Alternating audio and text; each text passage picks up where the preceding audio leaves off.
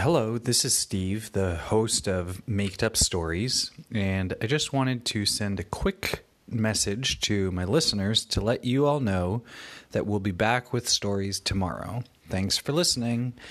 Today, you can listen to old stories.